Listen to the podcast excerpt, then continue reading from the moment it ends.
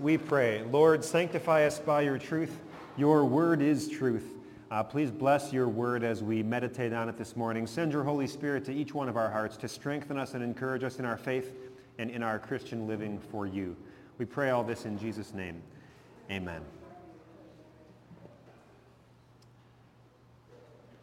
The text for our sermon this morning is a short one. It comes from the night uh, before Jesus died, so from his Last Supper with his disciples. Amidst his long, long dialogue with them, we'll hear just two verses from John chapter 15, 26 and 27, where Jesus says this, When the advocate comes, whom I will send to you from the Father, the Spirit of truth who goes out from the Father, he will testify about me.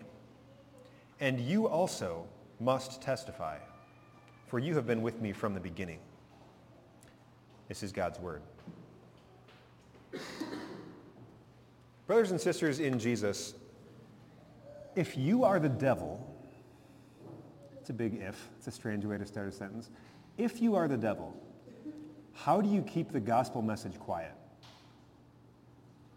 You ever think about that? Like if you're the devil and you're trying to lead everybody to hell, how could you prevent people from hearing the good news that God loves people so much he sent his son to die for us on the cross. If you're the devil, how could you prevent the spread of the gospel?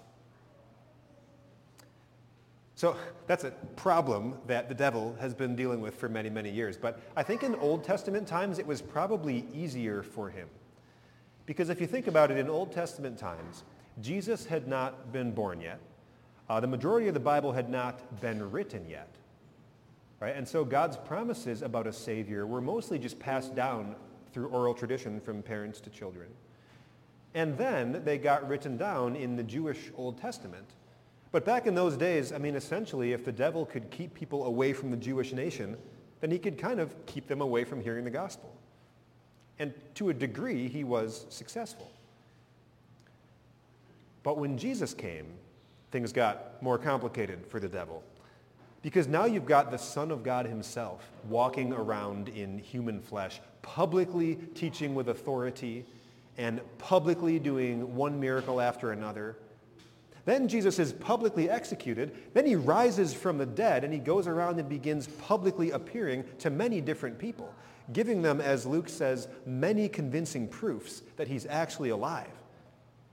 So after 40 days full of many convincing proofs, Finally, Jesus ascends back into heaven, but not before giving his disciples one last command. You will be my witnesses in Jerusalem and in Judea and Samaria and all the way to the ends of the earth.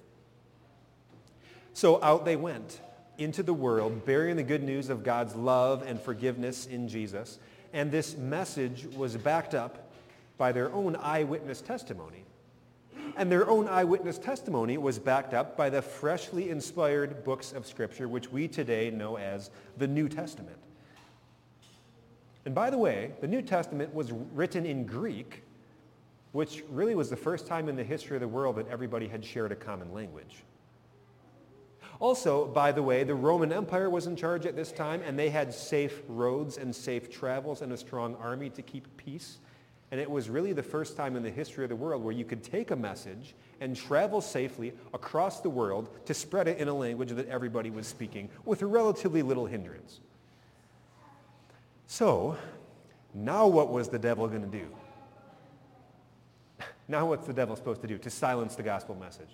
In our sermon text today, what we are going to do is we're going to look at two different tactics that the devil used to try to silence the witness of the gospel in the early church. And there are also two tactics that the devil continues to use today. So the first tactic is fear. Fear. Now, if you think about this, humanly speaking, I think Jesus' disciples had plenty of reasons for fear. Their leader had just gotten arrested by the Jewish authorities, handed over to the Romans, and crucified and killed humanly speaking, there's no reason why they shouldn't be afraid that maybe that would happen to them as well. Particularly when they remembered some of the quotes that Jesus had said in his teaching, quotes like, pick up your cross and follow me. That sounds a little bit ominous if you're one of Jesus' disciples, right? And you know the Jewish leaders are out to get you. So I don't think it is at all strange or unexpected that on Easter evening, where do we find Jesus' disciples? They're all locked up in a room with the doors locked, the Bible says, for fear of the Jewish leaders. Then Jesus appeared to them and showed them he's alive. But still today, when we get to our text of Pentecost, which is 50 days later, I still don't think it's surprising at all that it says all the disciples were together in one place. Presumably locked up in a room. Presumably still afraid. Because like we said, this is the first big, massive festival that has happened since the Passover festival when Jesus got crucified. This would be a great time for the Jewish leaders to try to nip Christianity in the bud, arrest all the Christian leaders, and get rid of them just like they tried to get rid of Jesus. It is not hard to see why all the disciples start out Pentecost locked up in an inner room. The devil's tactic of fear seems to be working. But not for long, right? Not for long, because at this festival of the Pentecost, Jesus is about to do something that he promised 53 days before. Jesus had promised this the night before his death at his last supper with his disciples. And on that night, here's what Jesus had said. I will ask the Father, and he will give you another advocate to help you and be with you forever, the Spirit of truth. The world cannot accept him because it neither sees him nor knows him, but you know him, for he lives with you, and he will be in you. And Jesus went on, and he also said this, All this I have spoken while still with you, but the advocate, the Holy Spirit, whom the Father will send in my name, will teach you all things and will remind you of everything I have said to you. So peace I leave with you. My peace I give you. I do not give to you as the world gives. Do not let your hearts be troubled and do not be afraid. Now, when Jesus spoke these words, it's the night before his death. At this time, the disciples still have no idea what's even going on. They don't understand that he's going to die the next day. And, so I don't know that they totally understood what Jesus was prophesying yet at this point. But they looked back and they realized what it was. Jesus was promising to send his Holy Spirit in a very special way to strengthen the faith that was in his disciples' hearts and to prevent them from being silenced by fear. And then we read about it. We heard about how he did it on the day of Pentecost. As they're sitting in an inner room, they heard a sound like the blowing of a violent wind that came from heaven and filled the whole house where they were sitting. They saw what seemed to be tongues of fire that separated and came to rest on each of them. All of them were filled with the Holy Spirit and began to speak in other tongues as the Spirit enabled them.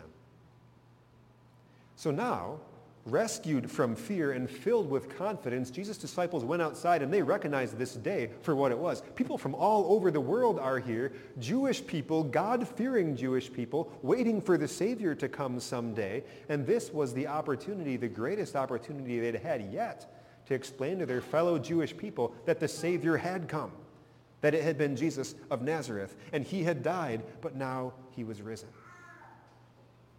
And boldest of all, not surprisingly, is the disciple Peter, who stands up in front of the whole crowd and gives an impromptu sermon. We heard a little part of it before where he quoted some Old Testament passages, but then Peter went on in his impromptu sermon and he encouraged the whole crowd to repent of their unbelief and be baptized in the name of Jesus, and many of them did. Many of them did. The end of the chapter says this, about 3,000 were added to their number that day. Pretty powerful sermon. Pretty powerful day. And one last detail, nobody got arrested. Nobody got crucified because God was watching out for his people. Now, of course, persecution was going to come later. And for some of them, crucifixion was going to come later. And in fact, out of all those original 12 apostles, only one of them survived to old age. Does anybody know who it was? He wrote the book of Revelation. John. I was going to keep listing off things he did, but John. So John is the only one. He lived in exile to the age of like 95 or whatever, and all of the other disciples were martyred and killed at young ages. But thanks to God's Holy Spirit, their lives and their ministries were not characterized anymore by fear. They were characterized by joy and excitement and thankfulness that out of all the people in the entire world, they got to be the ones sharing with people the good news of God's love that he has shown to us in Jesus. So what happened was the devil's tactic of fear in the end was no match for the power of the Holy Spirit. Now, how about today? Does the devil still use fear today to try to get at Christians, to try to silence Christians, try to keep us from sharing the good news of Jesus? Well, of course he does. And if you were here last week in Bible study, uh, we talked about this in a little bit of depth. And we said, you know, on the one hand, Christians in 21st century America, we have it so incredibly easy compared to Christians in the early church. And really, we have it so incredibly easy even compared to Christians in other parts of our world right now. Like if you talk to a Christian from Iraq or Iran about what the stakes might be if they are caught sharing their faith, like you will feel ashamed for ever even questioning that you'd talk to somebody about Jesus. Um, we have it pretty easy, comparatively speaking. But on the other hand, our fear of sharing our faith is still real. Right? Our fear and our discomfort in sharing our faith is still very real. Maybe we're not afraid of being killed for our faith or having our business boycotted or having our church torn down, but we're afraid of things. We're afraid of being called intolerant. We're afraid of being thought of as judgmental. Maybe we're afraid of losing friends, losing our reputation, afraid of getting, I mean, what, shamed or canceled or something like that. Now, it's not as bad as getting crucified, but it's still a legitimate fear. It's still scary. We may not have it as bad as Christians in other parts of the world or other times in history, but fear is still a real thing that we feel when it comes to sharing our faith. And maybe it is that social fear, that reputation fear, that type of a thing, but it's real.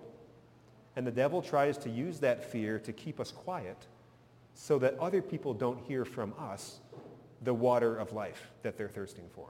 The fact that, that God loves them and that everything in their life is going to be okay. So the devil is still working through fear, and he's working on us. But thankfully, the devil is not the only one working in our world. Jesus is still working in our world. And Jesus hasn't stopped sending out his Holy Spirit into our world. It's just like he promised his disciples.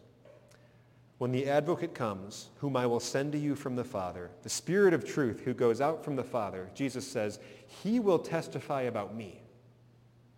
He will testify, the Holy Spirit will testify about Jesus.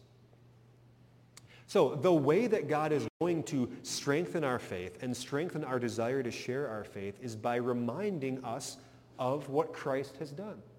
Reminding us that despite our general unworthiness and despite all the specific wrong things that we've done, God values us so highly, he sent his only son to be our Savior. Despite our general unworthiness and all the wrong things we have done, Jesus loves us so much that he willingly went to the cross and died for our sins.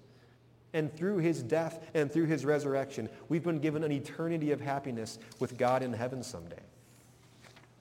So the message of the Holy Spirit in a nutshell is that God loves each one of us way, way more than we would ever have possibly imagined. And that God's love for us is powerful. In fact, God's love for us is perfect. And as our good friend John, the only one who made it to old age, as he wrote in one of his letters from his old age, he said, perfect love drives out fear. Love drives out fear. And it does. If you want an example of this, just look to last week's sermon. If you were here last week or tuning in last week, we saw the Apostle Paul standing in front of King Agrippa, and he's on trial for his faith. And when someone's on trial, you probably are expecting them to be motivated by fear. You might expect Paul to be begging for his life, or you might expect Paul to be angry and arguing about how unfair this was that he's on trial for something he believes. But no, what was Paul's attitude in his trial last week? The whole time, he's trying to convert King Agrippa to become a Christian. Like he's blocked out everything else and he's focused on sharing the gospel message with the judge who is grilling him and interviewing him. And that is because perfect love drives out fear. Perfect love, God's perfect love for us, it makes us realize that even the individual persecuting you is a person whose heart could be warmed and melted by the love of Jesus. It makes you view every person around you with compassion, just like Jesus viewed every person around him with compassion. And so still today, through God's perfect love that drives out fear, the devil's tactic of fear is not a match for the Holy Spirit. So, since we've got that clear, fear is not going to work. It's not going to work on us, right? So what's the devil going to do? Is he going to just stop? Say, well, the gospel message is spreading. I'm out of the picture now. Of course he's not. The devil's not going to quit trying to silence our gospel witness. And so what he does is he pivots to a new tactic. And it's a tactic that I think has proven to be far more successful in our kind of cushy, easy to be a Christian, Western, modern day American world. And here's the new tactic. It's not fear anymore. It's complacency. So what does complacency sound like? On the surface, it sounds like this. I'm too busy to share my faith. I have all this stuff going on with work. I have all this stuff going on with school. I have all these travels and life, and I just, I just don't have time to add another thing. I'm too busy to share my faith. Or complacency might sound like this. I'm too distracted to share my faith. Right? I mean, like everybody, I'm just frantically scrolling through an ocean of information, trying to process it all in my own tiny little brain. But like there's so much going on in the world around me. There's so much happening. I can't keep track of it all. I don't have the mental space to try to talk about witnessing and sharing my faith and you know, I just can barely keep my life together right now. That's what it sounds like on the surface. That's what complacency sounds like. But beneath the surface, here is what we're really saying. Someone else will do it. There's millions of other Christians in the world. I'm sure some of them have more time and energy than I do. I'm sure some of them are better at talking to people than I am. Somebody else will do it. Or even beneath that level, maybe what we're really saying is this. God's Holy Spirit will do it. Because isn't this what the Bible teaches about conversion, right? We're not going to argue anybody into faith. People don't come to faith because they want to or ask to. I cannot by my own thinking or choosing decide to become a Christian. God's Holy Spirit is the one that works in people's hearts. We even heard it in our sermon text today. The Spirit of truth goes out from the Father. He will testify about Jesus. So God's work is going to get done. God's kingdom is going to grow. More people are going to learn about Jesus. It's not my job. God's Holy Spirit is going to do it. Well, not so fast. Because look at what Jesus says in the final verse of our text. He says, when the advocate comes, he will testify about me, but you also must testify because you have been with me from the beginning. You also must testify. Yes, God's Holy Spirit is the one who builds faith in people's hearts through the message of the gospel, but he uses instruments to do it. He uses instruments to bring the gospel to his world, and one of those instruments is you. It's not optional. You also must testify. God could reach the world any way he wants, but he has chosen to reach it through you. Just listen to the passion of God's Holy Spirit speaking to you through his word, through the Apostle Paul. This is from our second reading. Everyone who calls on the name of the Lord will be saved. But how can they call on the one they have not believed in? How can they believe in the one of whom they have not heard? How can they hear without someone preaching to them? And how can anyone preach unless they are sent? As it is written, how beautiful are the feet of those who bring good news. So God could reach the world any way he wants to, but he has chosen to reach it through you. You think about it. We all have people in our lives who desperately need Jesus, don't we? You've got the person who is pursuing every possible avenue for happiness that the world could provide, and they're just not finding it. You've got the person who is, is crushing it in terms of career and wealth and, and everything on the outside, but on the inside they are just empty. You've got the person whose life has been flipped upside down by tragedy. You've got the person who's terrified to leave their house because of all the scary things that they see happening in the news every single day. You've got the person in your life, maybe, who has made politics into their God. And whichever side of politics they're on, it's only a matter of time until they get massively let down because politics can't give us what God is going to give us. Or maybe you've got that person in your life who's just floating, kind of drifting without any meaning or purpose. We've all got people in our lives who desperately need Jesus. So here's the question. Who is going to connect those people to their Savior? Who's going to help those people find out that God actually loves them and God is with them, and God sees what's happening in the world and in their life, and because of God's grace, it's going to be okay. Who is going to share with those people hope, not just for right now, but hope that lasts for all eternity? You are. You are. And it doesn't have to be in a big dramatic way. I think more often it happens in little ways. You end up making a positive comment about how you know God's in control of your life. You mention to someone that you're going to pray for them. You forgive someone when they're not expecting you to. Or even someone just observes the simple fact that you go to church. It doesn't often happen in one big way. More often it happens in a bunch of little ways, but God wants it to happen through you. You are the bridge. You are the connection point between the gospel of Jesus and the people of this world. God could reach people any way he wants to, but he's chosen to reach them through you. And then in calling you to his mission, God has now given you something that every single person in the world desperately needs, whether they realize it or not. In calling you into his mission, what God has given you is he's given you meaning. He's given you purpose.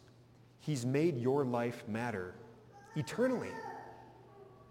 The devil's tactic of complacency is no match for that kind of meaning and purpose. The devil's tactic of complacency is still no match for the Holy Spirit. So, in the end, how will the devil silence the gospel message? He won't. He can't. God's word is too powerful. God's spirit is too powerful. God's messengers are too powerful, and you are one of them.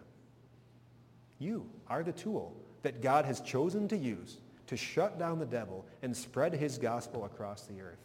You are one of God's witnesses. What an awesome privilege. Amen.